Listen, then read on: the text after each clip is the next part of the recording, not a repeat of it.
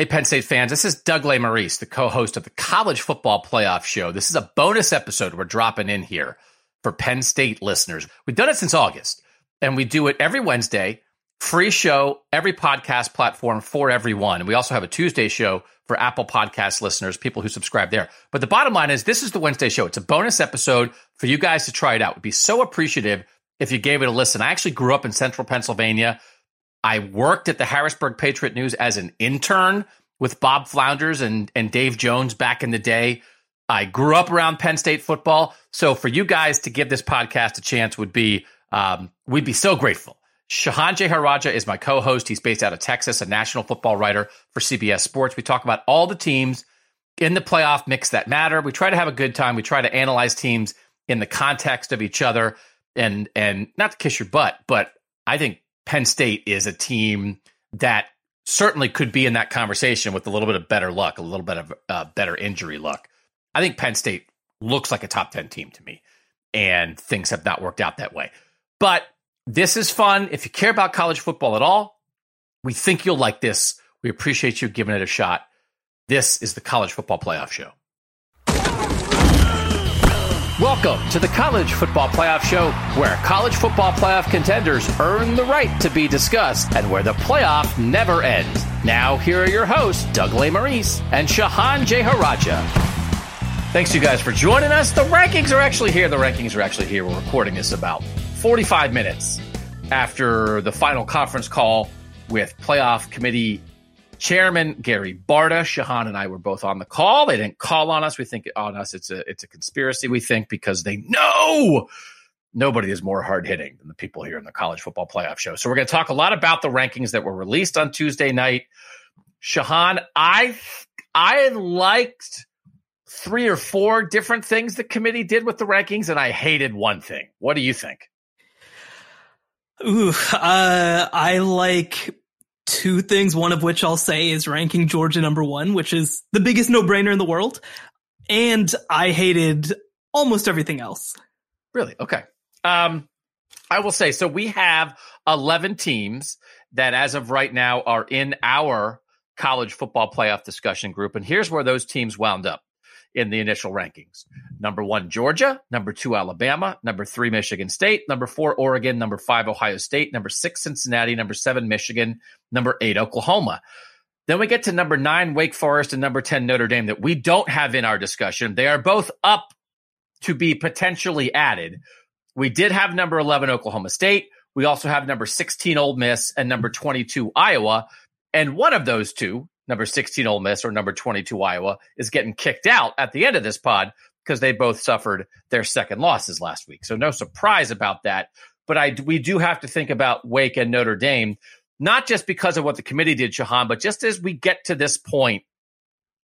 And for those of you maybe finding us now for the first time, one of the things we always do is should we vote teams into the discussion? We only talk about the teams that we voted into our own discussion. So Wake and Notre Dame, when I was going through stuff this week, and you just start thinking about who even still has a chance. Because if you have two losses, you're kind of out. Wake being undefeated and Notre Dame with one loss, at least are on in the handful of 12, 14 teams that are still at least theoretically there, which which made me think maybe they should be in our discussion because it's not that many. Anybody with two losses, like I don't I don't know what you would have to do to get into our discussion at this point, right? Yeah, it would be difficult. I, I, mean, I think that there are individual cases where maybe you can see a path with two losses. Uh, like I think conceivably, if Auburn were to go and beat Alabama and beat Georgia in the SEC title game, like that's maybe a path but that's probably about the level it would take for at least for me to think you have a legitimate shot. We can get into some of the uh, the surrounding stuff around that in a minute, but uh, but I think that especially when you look at Iowa and when you look at uh, Ole Miss, like it's going to be really tough once you get to two losses. So there, someone's going to leave. We'll get to some of your questions, by the way, also later in the show. 817-442-6789 if you want to be a tech subscriber and get to ask questions of the show. All right, let's do this quickly then. I I gave Wake and I gave Notre Dame. Let's do Wake first. Undefeated, just beat Duke 45 to 7. They are ninth in the actual playoff rankings. Shehan, I asked the texters, should they join our playoff discussion? And the texters said yes, pretty convincingly, 68% to 32%. So I'll put it on you. Do you think Wake should join? I feel like last week I, I might have mentioned like all right, so Michigan, Michigan State is kind of like this cage match to, or, you know, Hunger Games or whatever, where you're putting forth the tributes. Well, I think the ACC just put forth their tribute and it's Wake Forest. And like you mentioned, they're number nine in the poll. They've been very, they've been very dominant, honestly, this season. Uh, not a great schedule, which is the reason that they're ranked number nine despite, uh, all the wins. But there are a couple of interesting opportunities, notably NC State somehow is ranked in the college football playoff rankings. That's a whole other conversation. But, uh, you know, so they do have an opportunity to pick up a ranked win. They do play at Clemson, at Boston College, at North Carolina, who aren't three awesome teams, but they are teams that like are good enough that they'll still be considered, I think, decent wins. Uh, so I think that Wake Forest does deserve at this point to be in our rankings. So the the only caveat to any Wake Forest discussion is I think if they go 13 and 0, they're still not getting in.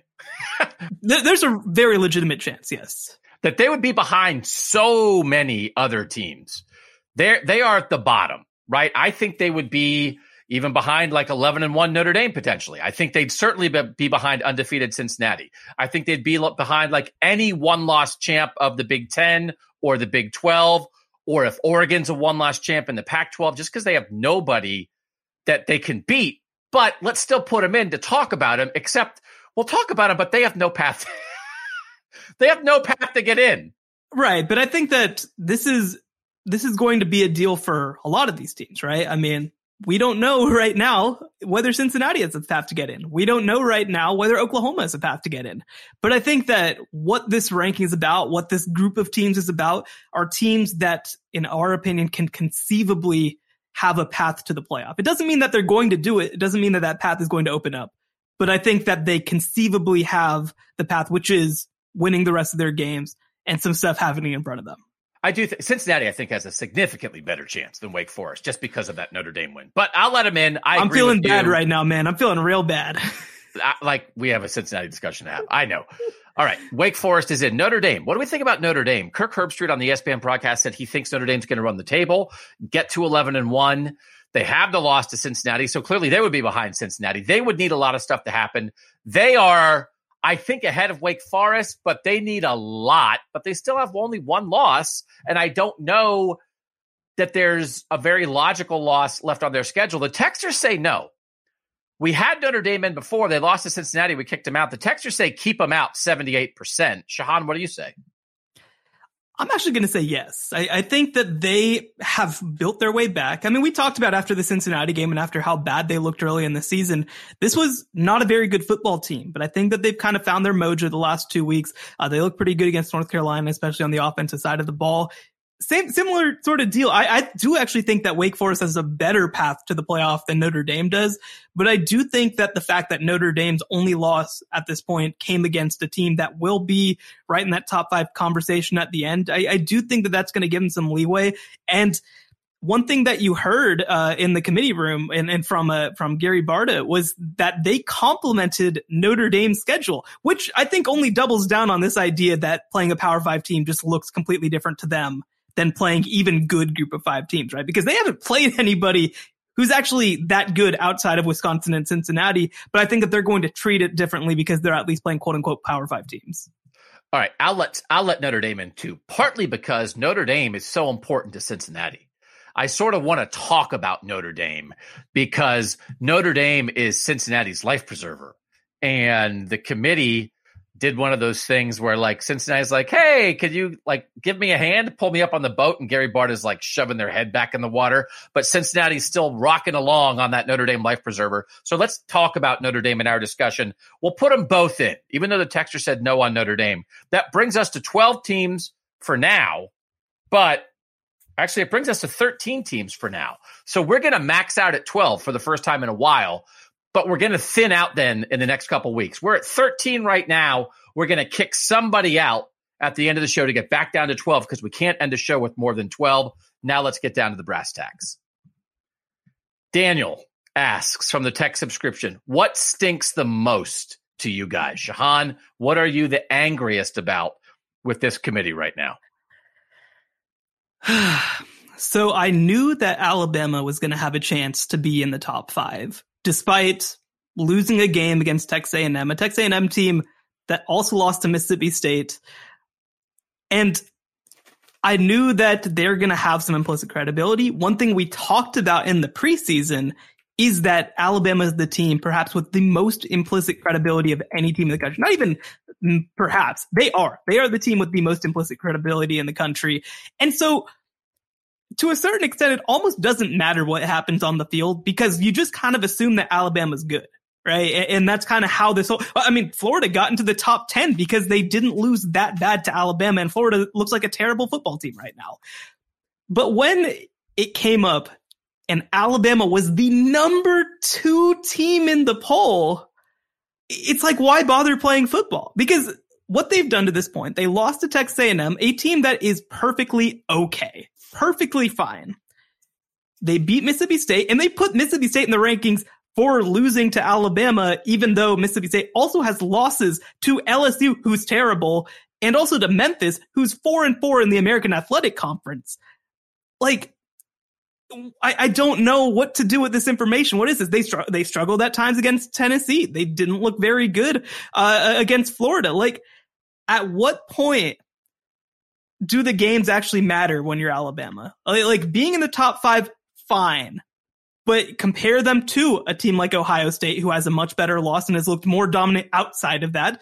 Compare that to a team like Michigan State, who didn't play a great schedule up until this past weekend, but then beat a top 10 team and compare them to Cincinnati, who has a top 10 win and no losses and really no games that they've really struggled in to this point. Like, what are we doing? And the thing that I hate the most about this, and it's just the first ranking, I don't want to like lose my mind on November 2nd. There's a lot of football left to happen and Alabama could lose a game uh, before the SEC title game. But the thing that I think is concerning to me and the thing that I wanted to ask Gary Barta about that, you know, I didn't get called on was if the committee looks at the field and says, number one is clear, it's Georgia.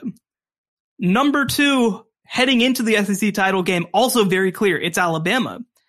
Does that set up a world where number two Alabama loses to number one Georgia in a close game and the committee decides, oh, well, we shouldn't really ding you for losing to the number one team in the country. You're still in the top four. So this is the entire discussion. This is the discussion for the season. This is the whole deal. I am not surprised. I do think the easiest paths for anybody, right, are Georgia. Georgia's going to be in. Then you have a one loss Big Ten champ, whether it's Michigan State or Ohio State or Michigan, right? You have Oklahoma as a undefeated Big 12 champ who they're going to rise in the rankings. They're eighth right now. We'll get to that, but they're going to rise because their three best potential wins are ahead of them in the last three games of the regular season and Oregon winning out, right? If all that happens, then your four playoff teams are going to be Georgia. Alabama goes and loses to Georgia in the SEC title game. It's going to be Alabama, Oklahoma, Ohio State, and Oregon. Cincinnati needs either Oklahoma or Oregon to slip up because there's enough ways, I think, for a Big Ten, one loss Big Ten champ to, to be there, right? Or Cincinnati needs like a big upset in the Big Ten championship game. But basically, if those are your assumed four teams, Cincinnati needs one of those things to go wrong for Cincinnati to get in. And I think that was going to be the case almost no matter what, no matter where they were tonight. But now you have set up what if one of those things goes wrong and now Alabama plays a pretty good game against Georgia in the SEC championship game. And now the fourth spot comes down to two loss Alabama and undefeated Cincinnati. With what they did on both ends, Cincinnati six, Alabama two, they set up that conflict, Shehan, And that is a conflict that I have a lot of trouble with because what I was going to ask Gary Barta is you keep saying Cincinnati beat number 10 Notre Dame, and all the rankings we use now are the committee's own rankings. They beat number 10 Notre Dame, and you say, well, who else did they beat? I was going to say Alabama has beaten number 16 Ole Miss and number 17 Mississippi State, a three loss team that you have ranked 17th. Who else has Alabama beaten? Because five, the other five Alabama wins, none of them are against FBS teams with winning records. So what are we talking about? I think they group thinked their way into Alabama too, that somebody had an idea. And the other thing is, it's the metrics love Alabama. I was going to make a little formula, and then the stuff was so off, it wasn't worth it to me. Strength of record, Alabama's four. Game control, Alabama's two. FPI, which is an ESPN thing, Alabama's two. FEI, which is an efficiency metric from Football Outsiders, Alabama's two. And SP Plus from Bill Connelly, Alabama's three. The metrics love Alabama, Shehan, but I don't think people should love them as much as the metrics do. And we know they use metrics. I think they fell in love with the numbers. They got groupthink rolling in the room and they all decided, ah, it's obvious. Alabama's obviously number two, where it's not, but it's not obvious to anybody that Alabama's number two except those 13 people. And the thing is, right, if if you're gonna go in with this idea, well, like the numbers love Ohio State too, generally, right? Like they have been one of the most efficient teams in America this year. And on top of that, they have a win over Penn State and they and their loss is to Oregon, right? So like it's very comparable in that case to where you know Ohio State and Alabama are kind of doing a similar thing, except for that Ohio State has a better loss and Alabama has, you know, a slightly better win, right? So like, I don't know what the logic is behind this. And the thing is too, right? Cause I look at Oregon at four and it also just feels so much like, well, we really like Ohio State, but we don't quite have enough reason to, to flip them with Oregon at this point. So we're going to move Oregon up, even though Oregon lost to Stanford right? Like it, it just becomes this circular logic of like, well, these are the teams that we thought were good. So these are the teams that must be good. So these are the teams that we think must be good. So we're going to put these teams high. And the thing is, right? Like, just to go back to Cincinnati for a second, one thing that we heard so much, especially in the UCF years, you know, where UCF goes two straight uh, undefeated regular seasons, which Cincinnati just, uh, you know, accomplished and is poised to accomplish again this year, right? The thing that we heard is, well, if you want to be in the playoff, you should have scheduled better competition. And this year, you have a team in Cincinnati scheduling an Indiana team that came into the year ranked. Now, they have not lived up to expectations, but they are a really good team that everybody expected to be a really good win for them. And they played Notre Dame, who's been better than we expected, being a top 10 team. And it doesn't matter. Right. So, like, this is, I mean, we've all known forever that half the sport is eliminated from college football playoff contention when the season starts. Uh, first of all, we're, we're, learning that with Wake Forest, more than half the sport might be eliminated before the season starts. But the other thing too is that you're telling 70, 75 football teams that it does not matter how good your football team is. That's irrelevant. We don't care about that. Uh, it's about what, who we think might be good. And so I, I just, at that point, what are we doing here? I do. It's like when I had sort of changed my mind on Cincinnati this year, so I assume the committee would too. I said, like, it's like, well, I opened my mind. I'm a curmudgeonly old Power Five guy, and I opened my mind to Cincinnati. I thought they would too. It is very hard to wrap your head around the idea that Alabama lost to Texas A&M and it doesn't matter. If Alabama was undefeated, they'd also be number two. So they have a loss that doesn't matter, and their best win is Ole Miss. Like, how can that be? How can that be that that's the situation? And they they they clearly with Cincinnati, they mentioned it again and again. Cincinnati had been rolling people. Then two weeks ago, they play Navy. They win by a touchdown. Navy screws up everybody. You come out of Navy bloody and bruised, and it's hard to prepare for them. And Gary Barta even said that on the conference call. Well, we know it's a service academy option team. That's tough. They really are mad about Tulane playing with Cincinnati. They really are mad about it. But it was 31 to 12 they did win by three scores in the end. And by the way, you know who only beat Tulane by five in the opener? Oklahoma. So Tulane's one and seven, but they've kind of played with some good teams. They brought up the Tulane thing again and again. But then I would say again, Florida stinks. Alabama almost lost to Florida. Where's that? But that's it was absolute, absolute groupthink. And either somebody was afraid or unwilling to put the brakes on it. Because having been in that mock selection committee room, I know it's it's not exactly how it works, but you talk and a smart person with a good opinion can sway the room. And somebody, you needed one out of 13 people to say, what are we doing here?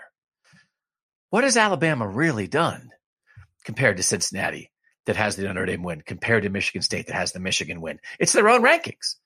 Michigan State and, and Cincinnati have better wins than any Alabama win. And that they put Mississippi State 17th with three losses. And this is the circular logic that kills you, Shehan.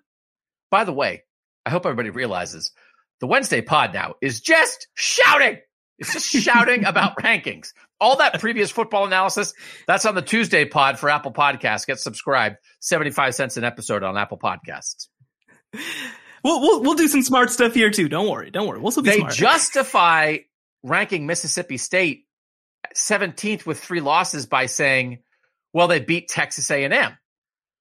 So beating Texas A&M, the fact that Alabama beat Mississippi State and Mississippi State beat Texas A&M, that's good for Alabama that Mississippi State beat Texas A&M because it justifies Mississippi State and makes their Mississippi State win better. But somehow it does not lessen the Texas A&M loss because they didn't say, you know what, Alabama lost to Texas A&M and Texas A&M lost to Mississippi State, which actually is the way that I would phrase that little circle.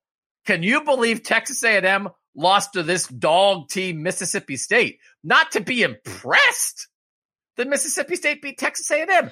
They chose the way they wanted to view it when you could take the exact same thing and view it 180 degrees. They think that's a good loss to Texas A&M. Right. And this is the thing, right?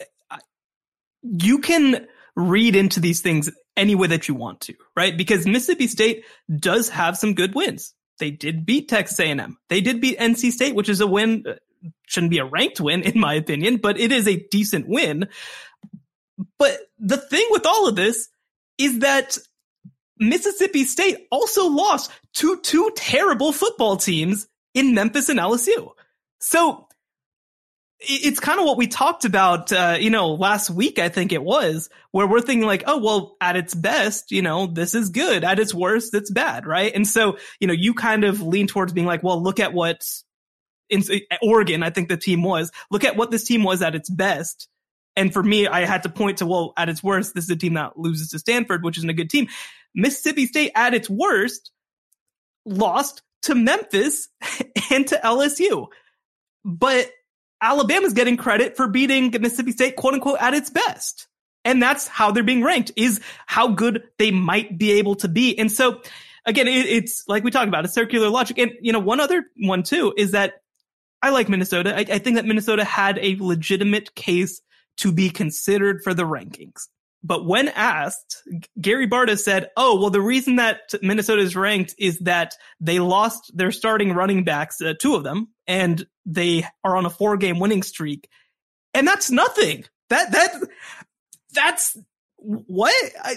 I, if your wins aren't any good, like that, doesn't that not matter, right? Because because you know who's on an eight game winning streak right now? UTSA. Like that didn't matter. Who and I'm not even saying it should matter, but that's just such a silly way when your wins are over Northwestern, Maryland, Nebraska, and Purdue, right? Like I, I, I don't know what we're trying to do here, right? Like, and well, you were on it because you were on it before the rankings. You said who, what lower ranked team is going to have an inflated ranking in the name of justifying a team above them that beat them, and it happened twice with Minnesota at 20 helping Ohio State's cause and Mississippi State at 17 helping Alabama's cause. You were all over that before it happened. Yeah. And, and this is just something that I feel like we've seen before, right? Because people point to the top of the rankings. And I think at the top of the rankings, other than a case like Alabama, that's just insane. I think that the top five to 10 of the rankings tend to be the less interesting parts because I think that the bottom of the rankings, kind of 15 through 25, is where the committee tries to make their case per se. This is something that uh, again every every uh, playoff story is going to go back to 2014. But uh, in 2014, it was actually that same team, Minnesota, ended up at number 25 in the initial rankings, and that was a credit to both TCU, who played them uh, at the beginning of the season, and also Ohio State. Right, that was used as justification for why those teams were ahead of Baylor at the time. And so that's how they usually do it. And the thing is, right, like those teams at the bottom, they're going to be somewhat interchangeable, but it's more about what it, like, it's more about how they're going to use those teams to position other teams, right? And that's even something that I feel like with Oregon. I, I feel like with Oregon, it's as much positioning Ohio State to be like, well, look how good Ohio State's loss was as it is crediting Oregon, right? Because Oregon hasn't looked anywhere near that good in any of its other games. You and I, you and I disagree on Oregon. So uh, yeah, there's a yeah. there's a two loss Alabama point that we want to get into, and I want to talk about Oregon a little bit more. We'll do all of that next on the College Football Playoff Show.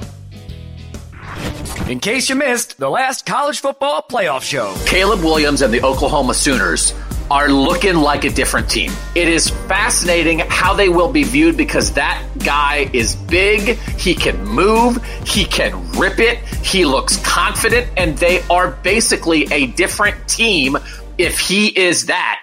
I'm not saying that this is not real or that Caleb Williams isn't really good. I think he is really good, but I am not going to decide that because they played well offensively against Texas Tech if they finish and win all the rest of these games, it's no question that they're in. They're probably the number two overall seed, but I am not going to read too much into Caleb Williams putting up a lot of yards against a not very good team. Subscribe now at Apple Podcasts for exclusive college football playoff show bonus episodes. All right, so we do have our shadow rankings. It's Shehan's rankings from before the show, my rankings from before the show, and the combined rankings of the texters. We can do that on our text subscription. We send you a rank and you slide stuff around. So if you want to be part of that, if you want to be part of our shadow committee, 817-442-6789, Bama number two in the real rankings, our shadow committee had Alabama seventh. And that's because Shehan and I both had Alabama seventh. That's how we thought this was going to, uh, how we would have voted. And I, did I actually think Bama would be seventh? No, but I thought when you start doing some of the justifications they did, when they had Oklahoma eighth, I thought to myself, Alabama's going to be seventh because they are sort of dinging famous teams for not looking that great. And it's like, what has Alabama really done? Which I thought was a good thing. Yeah, no, I, I like the Oklahoma thing. So it's like, all right, well, Cincinnati beat Notre Dame, Michigan State beat Michigan, Oregon beat Ohio State. Ohio State actually, I think, has kind of like looked better than Alabama since the loss. So and then since I thought that a lot, a lot of that made sense. It's like nine points I want to make. One of the things that Gary Barta talked about, I want to get into this quickly, as it specifically relates to Oklahoma and Ohio State. And the thing is, I don't think this applies to Alabama. When asked about Oklahoma, he definitely said it's funny to hear them talk football because it's like they could just be a podcast host, but it's like, you know, when he's when he's doing Ohio State, he's like, oh, Stroud and Henderson and Olave and Wilson have looked great. And I'm like, all right, you can name four Ohio State players. Congratulations, playoff committee chair. I do the same thing on here. So listen, I mean, you can't know everybody in college football. You start name dropping famous guys. But he said Caleb Williams at quarterback for Oklahoma. He said not only has it improved the offense, it has a chance to improve the defense and the whole team. He's like anticipating a rise in Oklahoma because they're excited by a freshman quarterback. Oklahoma, big change. Ohio State, big change. It felt like the way he talked about Oklahoma, the committee is into have you changed for the better? And if you have, we'll take that into consideration. Alabama is the same team that lost to Texas A&M. They weren't missing anybody that night. They haven't done anything differently since they lost that game. They are Alabama. So how come if change matters, and I have a point about Oregon, Alabama hasn't changed. They're into this Caleb Williams thing. I'm very curious as I like Oklahoma 8, but you could hear how they were setting up an Oklahoma rise based on their tougher last 3 games and Caleb Williams coming around. No question. And I don't have an issue with that, right? Now, in terms of the the change, improving the defense, I didn't realize that Caleb Williams is going to play cornerback for them too, but that's a whole other thing. Unbelievable. Uh, but yeah, I mean, truly the, the Heisman favorite. But uh, but you know, with Oklahoma, like you mentioned, they played number eleven Oklahoma State, number twelve Baylor in their last couple of games, and then they'll get somebody else again on top of Iowa State, who I think will be considered a decent win. Maybe they get in at like twenty five at some point in the rankings like you, you know that their like you mentioned their path is in front of them playing two top 15 teams in the last month. They're going to have a chance to rise. And so like that's how i feel like this could be handled right? Because alabama also plays a top 15 opponent to number 13 auburn in the last stretch of the season. And the other thing too is that georgia is still ahead right? And if they beat georgia then this is this is not a conversation. They're in and they should be. So that's what was confusing to me is that I felt like with Oklahoma, they went into it very open minded to the idea that, that, that they did not have to do anything right now because Oklahoma could prove it later. Whereas with Alabama, they said, well, we got to say that they proved it now even though they have opportunities to prove it later, which again kind of goes back to the point that I was making that I feel like they're setting Alabama up to still be a contender for the four, regardless of whether they win or lose the game. So here's the thing. So I, I do think, oh, and there's more two loss Alabama questions we're going to get to. I want to run through this really quickly. I want to run through the top 10 teams in the rankings, and I want to have us decide did that team's ranking matter or not? Because a lot of what is happening tonight is going to sort itself off on the field. And it, this is just a discussion, right? And so some of the things it's not worth getting that wound up about because we're going to figure it out.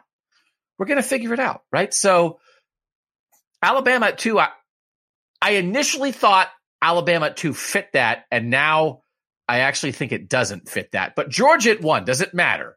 Of, of course, Georgia was one, but like you know, even if they were five, it's like, well, if you win the SEC like they're like it, you know, it kind of doesn't matter where they were, but they're going to be number one. The only reason that I think that it matters is that I think that uh, it guarantees them a spot regardless of what happens in the SEC title game. If they were four, I don't think uh, I don't think it matters. But uh, at the same time, I that's the only way that it matters.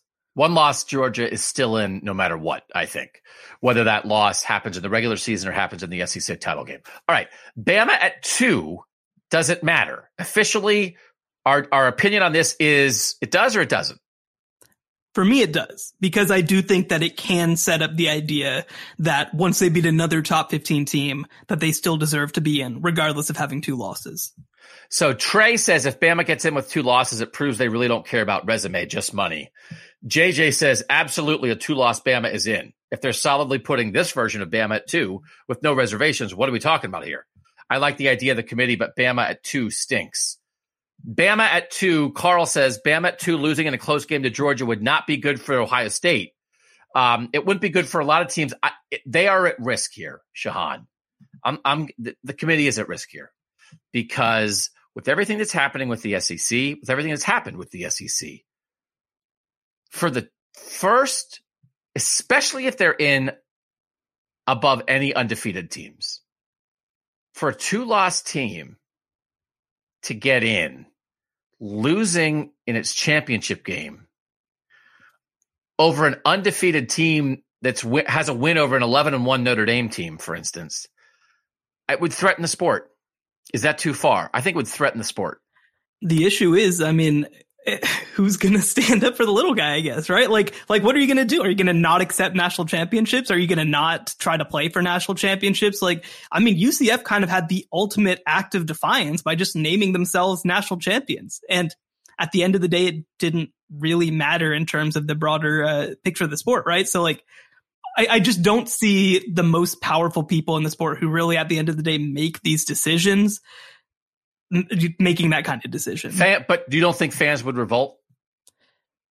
I mean, whatever that would mean. What does that look like? What does that look like? Right? Like, I think that a lot of people would be very upset, and then we'd go into next year, and it would happen again, and we'd keep coming back because we love college football. I don't know. I think the committee also would be aware of that. And I like to say, I think they put, they try to really put in the teams they think are the best teams, but that would be stretching to prove their point of who the best teams are. Like we still really think this. And I think they might be hesitant to do it when it comes down to the moment because there's all you can do whatever you think now. And then when it comes down to the only time it actually matters, are you willing to do it? And that is a different calculus. It always has been. You see that sometimes rankings change from the penultimate week to the last week and nothing really changed but teams moved around. And why did it move around? It's because it got real. So I don't know for sure that even if Alabama was positioned for it to happen, because they can always have that excuse. And, and in some ways, it's not an excuse. It's in the criteria. Conference champions. They can say, well, when nobody was a conference champion, we thought this, but then Alabama didn't win its conference championship and Oregon did, and Oklahoma did, and Michigan State did, and Cincinnati did. And so Alabama's out. Like Alabama's out. They have that justification in their back pocket whenever they want to use it. And if they don't feel like using it, they can just say, we, we were convinced Alabama was one of the four best teams. I think they would be a little scared to do it. It also would be the wrong thing to do, but I also think they would maybe fear the backlash because maybe it wouldn't change the sport and cause a revolution, but they get yelled at a lot on podcasts. they get yelled at on this podcast. I mean, I'm sure I'm sure Iowa fans have a lot to say to Gary Barta right now after seeing the second half of Iowa season, but I want to go back to one phrase that you said though. They want to put in the teams that they think are the best teams in college football. And I do believe that, right? Because I mean, I know that there's all this justification about sort of money and external interests and ESPN and all this sort of stuff, right? All this is there. And I do think that it's there, right? I mean, I don't think that, that these people are impervious to the outside world, but I do think that they try their best to put in the teams that they think are the four best teams in America. The issue is though, if you think that Alabama is one of the four best teams in America, what, what can you do to prove that they're not? Right? Like you have to have a Clemson like season, right? Like where they, you have to go four and four before you can really kind of truly believe that Alabama is not very good because up until that point, you're just going to kind of assume that Alabama's good, right? I mean, I, I think that's one of the issues, uh, with this level of subjectivity is that if you think that a team is good, there are a million ways to justify to yourself that a team is good, even if their resume does not show. And that's why I've always tried to lean a little bit further on resume and lean a little bit more on being open minded. Uh, and, and because I think that when we come in with an idea that a team is good, it's really hard to prove that they're not good, short of them again totally cratering. I do think if Texas A&M loses a couple more games, that should hurt Alabama the way they talk because will it? But but if I mean if what if Texas A&M seven and five, then that doesn't matter that they lost to a crappy team. They've already erased the loss from Alabama's record, like you talked about at, at the top, right? This team is completely unimpacted but by they losing also, to Texas A&M. They also have Texas A&M ranked 14th. If Texas A&M falls out of the rankings and their losses to an unranked team, I think it could affect them. Because listen, like again, this was preseason stuff, but they could, they should like, and Indiana's not as good as Texas A&M. But you thought that might be a good win for Cincinnati. It's completely dismissed, uh, like as it should be. But like that's not Cincinnati's fault. It wouldn't be Alabama's fault that Texas A&M stinks, but it should matter. If they go by the stuff they go by, it should matter. All right, I don't want to spend the whole podcast on Alabama, even though this is an outrage that will tear apart the sport. Let's move on. I think Oregon at four is good. And here's why.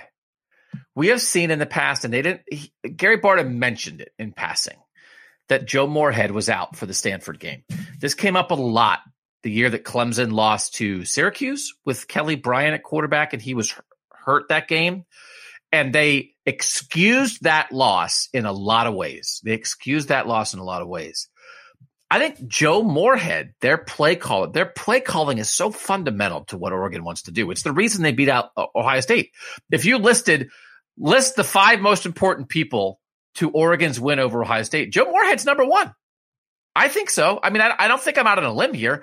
Anthony Brown, the quarterback, certainly had to make some plays and CJ Verdell had 170 rushing yards, but they gashed Ohio State with some specific play designs that Ohio State did not adapt to. And Oregon went back to it again and again and again. So to be like, oh, well, they lost to Stanford and Stanford stinks, they didn't have their offensive coordinator, who is one of the five most important people on their team. That to me, you would, you should consider that like you would consider a quarterback injury. I don't think that's unreasonable. And they didn't exactly say that but I think that's reasonable. I think the UCLA and Fresno State wins are better. Are and he did say this: the UCLA and Fresno State wins for Oregon are very similar in their mind to the Penn State and Minnesota wins for Ohio State, which are Ohio State's two best wins. So a lot of stuff is pretty even. Ohio State, Oregon, and then Oregon beat Ohio State. So they did definitely crack the door for Ohio State to get past them, but that's why they did it now. I like Oregon pulling Ohio State up more than Oregon pushing Ohio State down. Actually, I should say it's Ohio State pushing Oregon up instead of Oregon pushing Ohio State down. That say Oklahoma would be ahead of both of them. Or I understand, I understand, I guess maybe Cincinnati now, I would still have Cincinnati ahead of them, but that's what happened here. Ohio State, if they think, well, Ohio State's probably playing so well, they're better than Cincinnati, but we better have Oregon up there too. That's what happened. I don't have any problem with Oregon at four and I and I like the way they they got to it. And there's room for it to change. Oregon is not guaranteed to stay ahead of Ohio State, but they should be there now, and they are. So, so one thing that I'll say, I, I do not have an issue with, uh, with sort of at least giving some context for the Stanford loss, but it wasn't a one week thing, right? I mean, they only beat UCLA by three points. They only beat Cal the week before with Jim Moorhead, by the way, by seven points. Uh, and you look at some of these metrics, like you mentioned, I mean, FPI, Oregon is number 20, Cincinnati's number seven, right? Like it, it's a pretty big gap. When you look at, uh, the, the stat is like average win percentage. So basically like how much of the game did they control, uh, and have like a good chance to win. Oregon is uh, Oregon is ninth and Cincinnati sixth, right? So you look at what they've done. I mean, yes, it has to be said. Oregon went on the road and beat Ohio State. That's something that matters. That's something that's significant. And you don't take away that win. But if you take away that win, I mean, Cincinnati and Oregon's cases are not that different, except for that. And even actually you include it. I mean, because you do have another top 10 win against Notre Dame to kind of compare. Like these are not extremely different cases and Oregon has the loss to Stanford and the close performance against Cal, who's not that much better than some of the teams that we talk about uh, Cincinnati playing with their food, right? Like, I mean, this is a one win Cal team right now, unless they won last week, which I don't know. But like, this is a season long trend of struggling. This is not one week. This is not, oh, against Stanford, something completely out of the ordinary happened. This is something that's happened the past couple of weeks. Uh, and, and so I'm just not willing to overlook that, especially when you're comparing them to Cincinnati. I get it. You did not have Oregon out of ahead of Ohio State in your own personal rankings, but you're okay with Oregon being ahead of Ohio State. Totally, totally. But you you just would think that Cincinnati should be ahead of both of them. If this was Oregon five, Ohio State six, Cincinnati four, I'd have a much smaller issue with it. But I think that that's the part of it that's egregious to me. Okay, I I, I buy that. I buy that. Um, I want to get back to Bama a little bit because we have a good we have a good question here. It's from our guy Chuck. Full disclosure, who's a Bama fan. This is interesting. This is why we want to have even more tech subscribers who are fans of different teams because we want to be able to talk about the big picture with people who are coming at it from different views. Chuck says I'm a Bama fan, but I try to stay objective as possible. He's saying that they also flat out that Alabama flat out dismantled the Mississippi State team that beat Texas A&M. That might have something to do with it. I also wonder how much they think about the fact that one and two seem to be on a collision course and it might not matter. He said the best thought of the night was by Kirk Herbstreit. This is a process designed for the end of the year, which I do think is worth keeping in mind. It is designed to take everything into account when everything's over. We know why they do it. I'm glad they do it, right? I'm, I'm glad it's good for the sport, even if it drives people crazy. I don't know if they're taking the SEC championship game into account, but there was there just was a lot of talk tonight, Shehan, and you just did the same kind of talk of you won, but you look like crap. You won, but you kick somebody's butt. And I don't. That happens all the time. That's part of that game control metric that was a, a thing they talked about a ton the first couple years, and then they said, well, it's not really a metric. It's kind of just the vibe of the thing. But they really do ding you for almost losing. They do. But they also sort of subjectively fit, forget that Alabama almost lost to Florida. Like they ding you when they're in the mood to ding you, or they ding you when it happens again and again and again. I think the metric argument is the best argument for Alabama, and I don't think Gary Barta said that very much. Like he didn't say, "Hey, all these metrics have Alabama in the top three, two, three, three, two, two, two, two." Uh, that's what I would have said. Should dismantling teams matter? All right, they they blew out Mississippi State and Mississippi State 17th that matters extra? I think it can, but like I think that this just gets back to the point that I think that Mississippi State probably shouldn't be as ranked as high as it is, right? Like I think that's sort of where we we run into issues. And the other thing too is that I I mean I do think that beating a team comfortably versus not comfortably matters. I but I don't like to go into it and be like, well, you only beat a team by this much versus this much, right? Like they, Alabama beat Mississippi State by 40. Cool. I mean, it would have made very little difference to me if they had beaten them by 20 versus 40. I, I don't think that per se running up the score to me means that much, right? Like, I, I, just don't think it does. If you are in control of that game, if it's a comfortable win, if you win it easily, which to me, like Cincinnati did against Tulane, I, and a lot of this conversation is going to come back to Cincinnati. I don't want to keep coming back to Cincinnati, but, uh, but you know, that's, that's what matters to me. If it's a close win versus a big win. Those are the only two things that matter to me. So like, yes, it matters, but it only matters so much. Yeah. Okay. I get what you're saying. There's a there's a threshold to the blowout, right? You don't get bonus points for winning by 80. I will say one of the things that I have a tough time with, and this is the thing with metrics you have to keep in mind. You can cite metrics and then sometimes it shows you some things and it's like, well, I don't know if I agree with that. All those metrics that I cited, those five things that I tried to combine into a ranking, they had Michigan third. Yeah. Georgia one, Bama two, Michigan third. Nobody thinks Michigan should be third. Like they have Michigan ahead of Michigan State right? So it's like, well, okay, metrics, like I respect you, but what are we talking about here, right? Like, did you watch, like, the, so uh, that's where it gets hard for me that if you say, hey, well, Bama is winning the metrics game, it's like, oh, cool. You mean the same metrics that have Michigan third? Because they don't have Michigan third. So they have Bama second, but the, the, the committee has Michigan seventh, although frankly, seventh was actually higher than I thought Michigan would be. Yeah, uh, no, and, and I didn't have a huge issue with Michigan being seventh. I mean, they lost really close against Michigan State, but I think to me, uh, you know, to point to one particular metric, right? Like the thing that's going to come up over and over and over and over again, especially when talking about Cincinnati, is going to be strength of schedule. And it matters, right? Like it matters that you play a lot of good teams.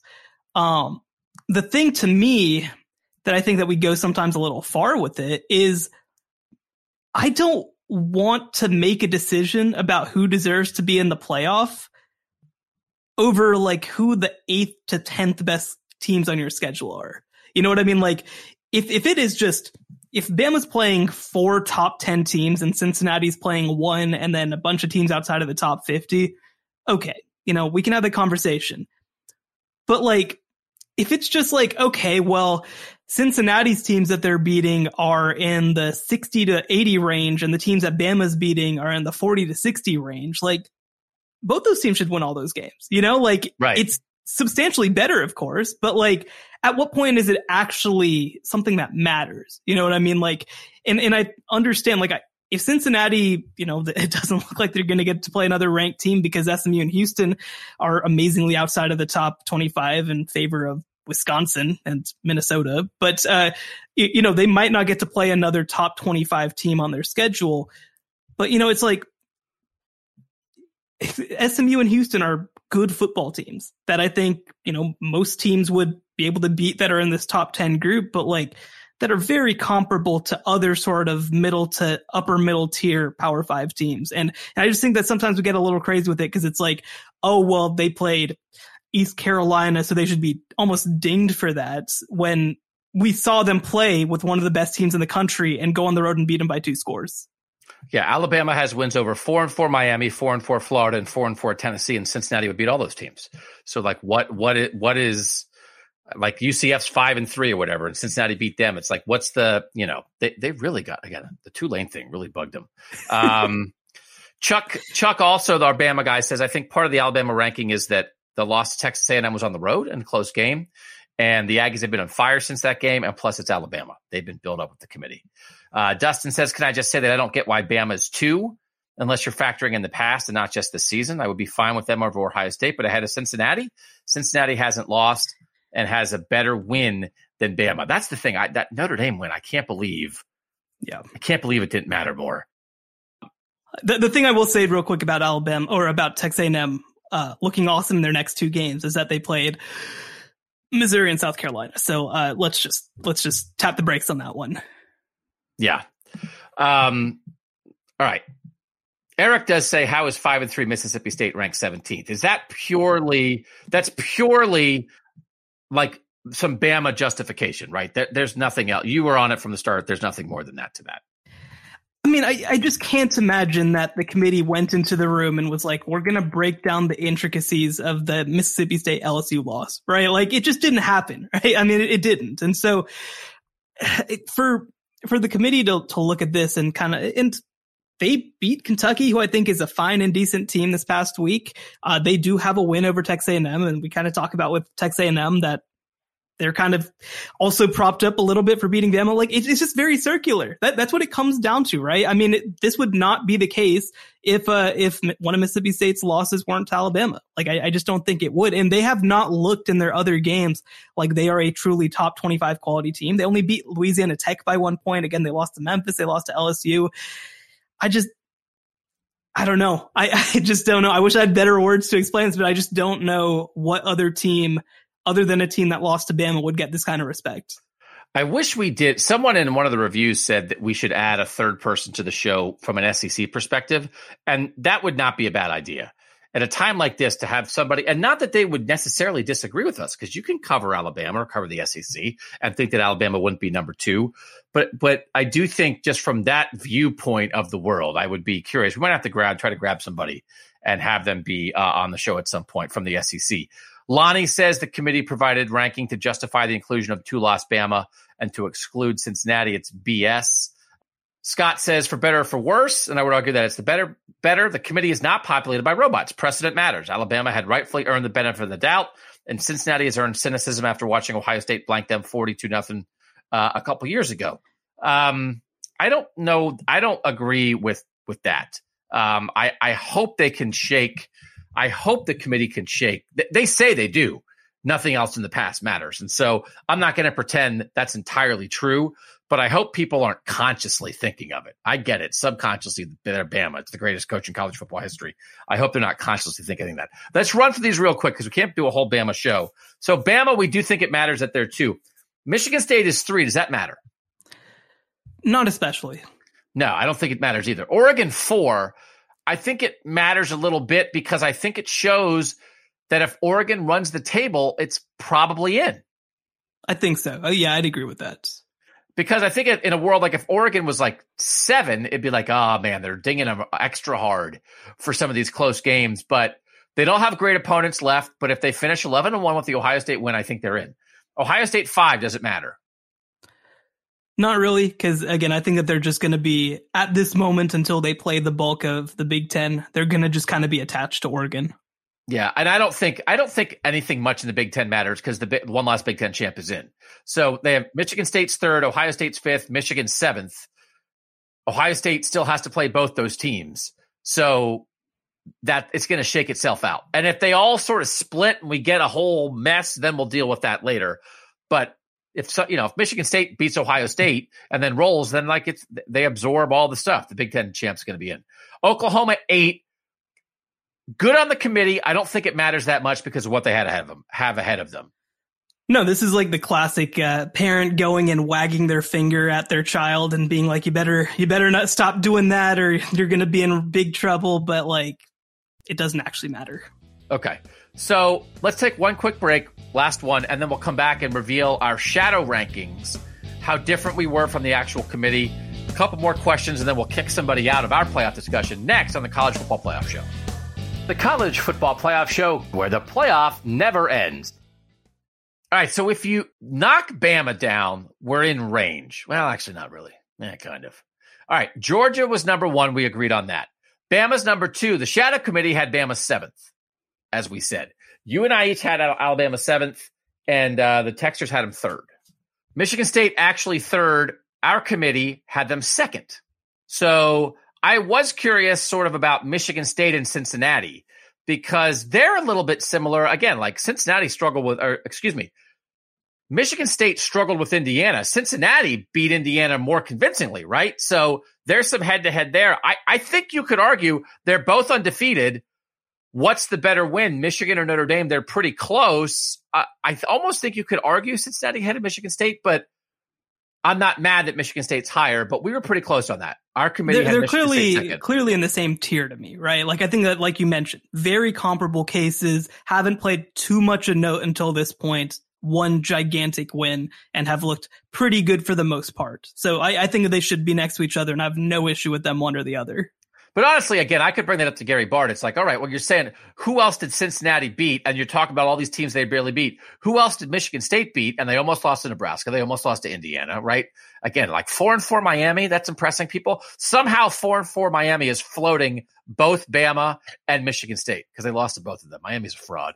Oregon is fourth. Our shadow committee had Oregon sixth. Ohio State is fifth. Our shadow committee had Ohio State fifth. So our committee had Ohio State ahead of Oregon. That was you and the Texters. It wasn't me.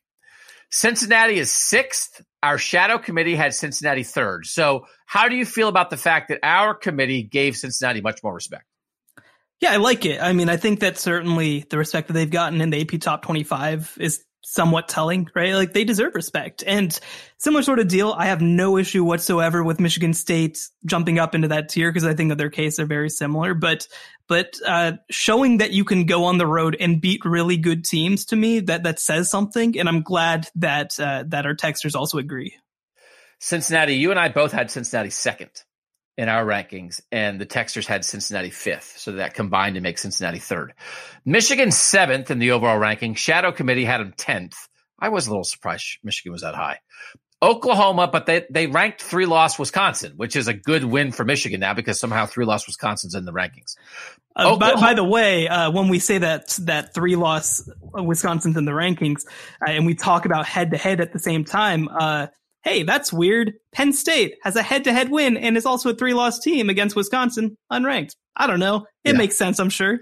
But Wisconsin is propping up both Michigan and Notre Dame because Wisconsin is like the best win for both of them. So they, you know, they don't need to prop up anybody with Penn State. They need to prop teams up with Wisconsin. That's why Wisconsin's in. Oklahoma is actually eighth. Our committee had them fourth. And I think that is just being unwilling to go as far as the committee did and being surprised by it. Because I think Oklahoma is not that good. I still had Oklahoma sixth, and I thought that was low. You had Oklahoma fourth. The Texters had Oklahoma fourth, right? So we have Oklahoma fourth overall. They're eighth. Why did you have Oklahoma fourth if you kind of like that they're eighth? Um, I mean, I think right now I, I'm almost trying to approach this almost like it's the end of the season, right? Like I'm trying to approach this like it's my final rankings. I, I, think that the committee kind of likes that they can send a message per se. Not that that's what they're trying to do. We can't get into their head, but I do think in practice that's what it's doing. I don't especially feel the need to do it. If the season ended today, I think that Oklahoma should be in the top four, but certainly don't feel good about it. And I like the fact that they have to prove it in the next month. And then the end of the rankings, Wake Forest is actually ninth. We had them eight. Notre Dame is actually 10th. We had them 11. Oklahoma State is actually 11th. We had them ninth.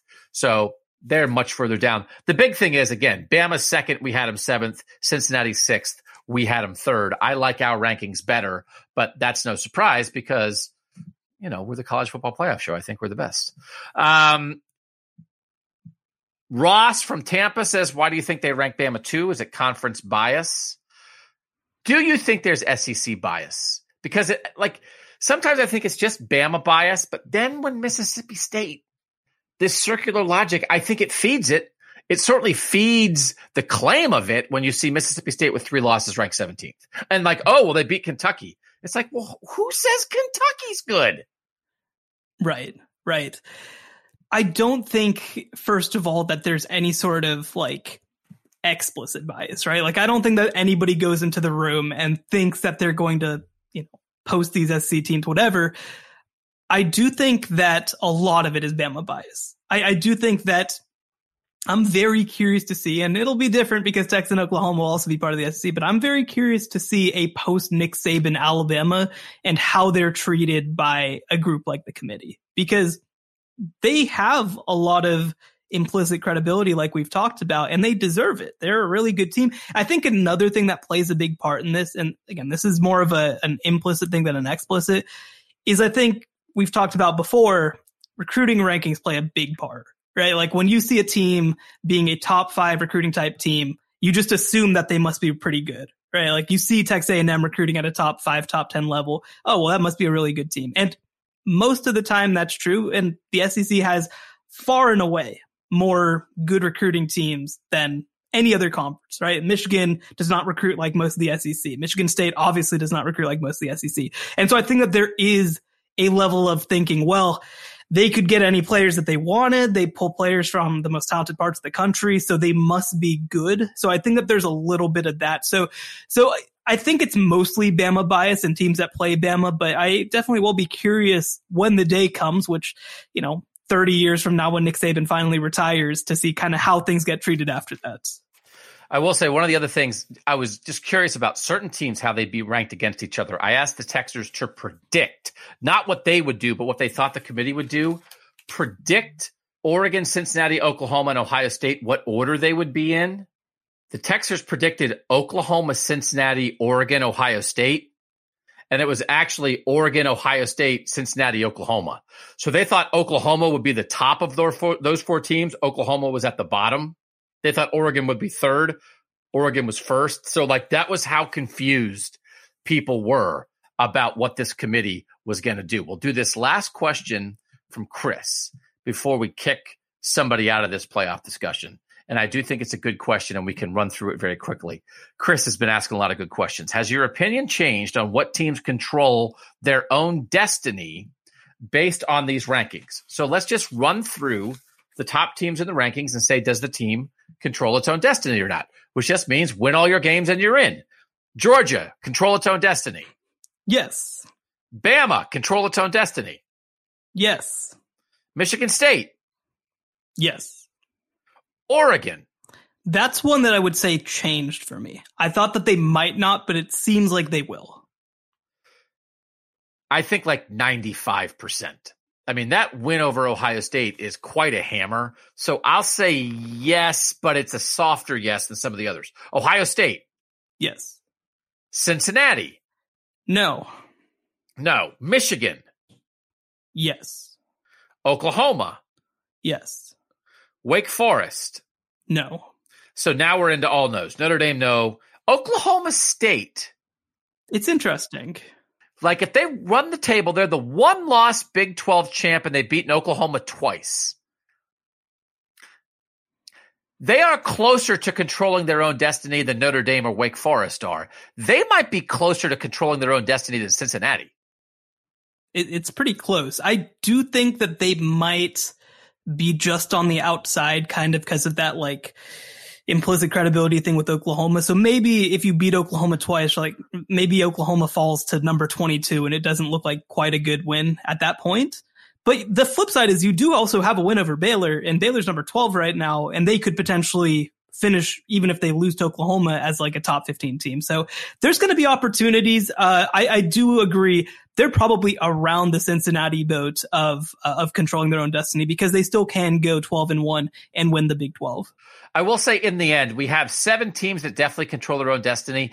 And that actually can't quite be true because if Bama beats Georgia, and we're saying Bama controls its own destiny, if it wins out, they're in. And we know George is in if they lose to Alabama in the SEC title game. Then you have the Big Ten champ, Oregon and Oklahoma, that we all say control their own destiny, but those three teams would be left fighting for two spots. True, true. So but I still am okay saying it because I think you control your own destiny like in a realistic kind of view that not all the stuff that possibly could happen perfectly is going to happen. All right, let's kick somebody out. The choices are the teams that lost last week to, to suffer their second loss. Six and two Iowa, six and two Ole Miss. Iowa lost to Wisconsin, got rolled Ole Miss lost to Auburn. Lane Kiffin looks sad. Shehan, who do you think we should kick out? Since beating Penn State, Iowa has been outscored 51 to 14 in its last two games against Purdue and Wisconsin, which by the way, Purdue got into the top 25 after beating Iowa, which is hilarious. But, uh, yeah, it's Iowa. Purdue also cited in Minnesota's super hot four game win streak. They beat Purdue without their running backs, man. Without yeah. their running backs, like that. Like, but their running backs aren't coming back. Like that's credit. It's not like they. Well, they lost these guys, but they're going to cut. It's like they lost their best players. That's why we ranked them. That's not a good thing. So, uh, yeah, I've been wanting to kick out Iowa. I can't believe they're still in it. Uh, I'm definitely Iowa. The Texters definitely Iowa. 80% say Iowa is out. 20% said Ole Miss, but Ole Miss, you're on the clock for next week, baby, because we kick somebody out every week. All right. Iowa's out. That gets us down to 12. We have our group of 12 that we talk about, and we now have the rankings to go by. There was a lot of shouting. If you just are joining us for the first time, there's more shouting than usual. I mean, I shout, but that was more more than normal, right? you got us right off of the committee ranking, guys. You, you got us right off the conference call and not getting called on to, which, you know, so that gets our blood pressure up. You got the, the pure uncut Doug and Shehan on this podcast, I think. And guess what? You're going to get it the next, uh, the next month or so as we continue to do this. I'm telling you, the pure uncut stuff, you got to be careful, man. I don't know, an hour and three minutes of the pure uncut stuff. Watch yourself. Thanks everybody who joining, uh, who joined us for the first time. We're so grateful you did it. We like talking about this. We talked a lot of football on the Tuesday show.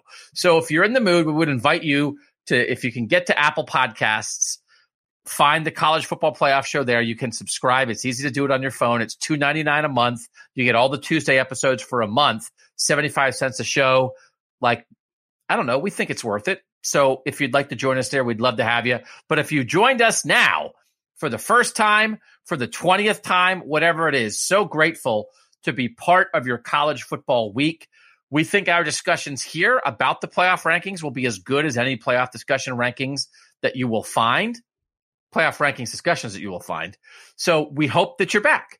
We hope to hear you back um, next week. And if you want to be a tech subscriber, just send a text to 817 442 6789. You can be part of the shadow committee. You can ask questions as soon as the rankings come out, and hot and fresh, we'll get to them. Thanks to you guys again for listening. For Shehan Jeyarajah of CBS Sports, I'm Doug Lesmerises, and that was the College Football Playoff Show. The College Football Playoff Show, where the playoff never ends. All right, Penn State fans, thanks for hanging in this long and giving that show a shot. You can subscribe to the College Football Playoff Show wherever you subscribe to podcasts. And if there's anybody listening from Palmyra, Pennsylvania, that's where I'm from. Go Cougars. Thanks you guys for giving this playoff show a shot.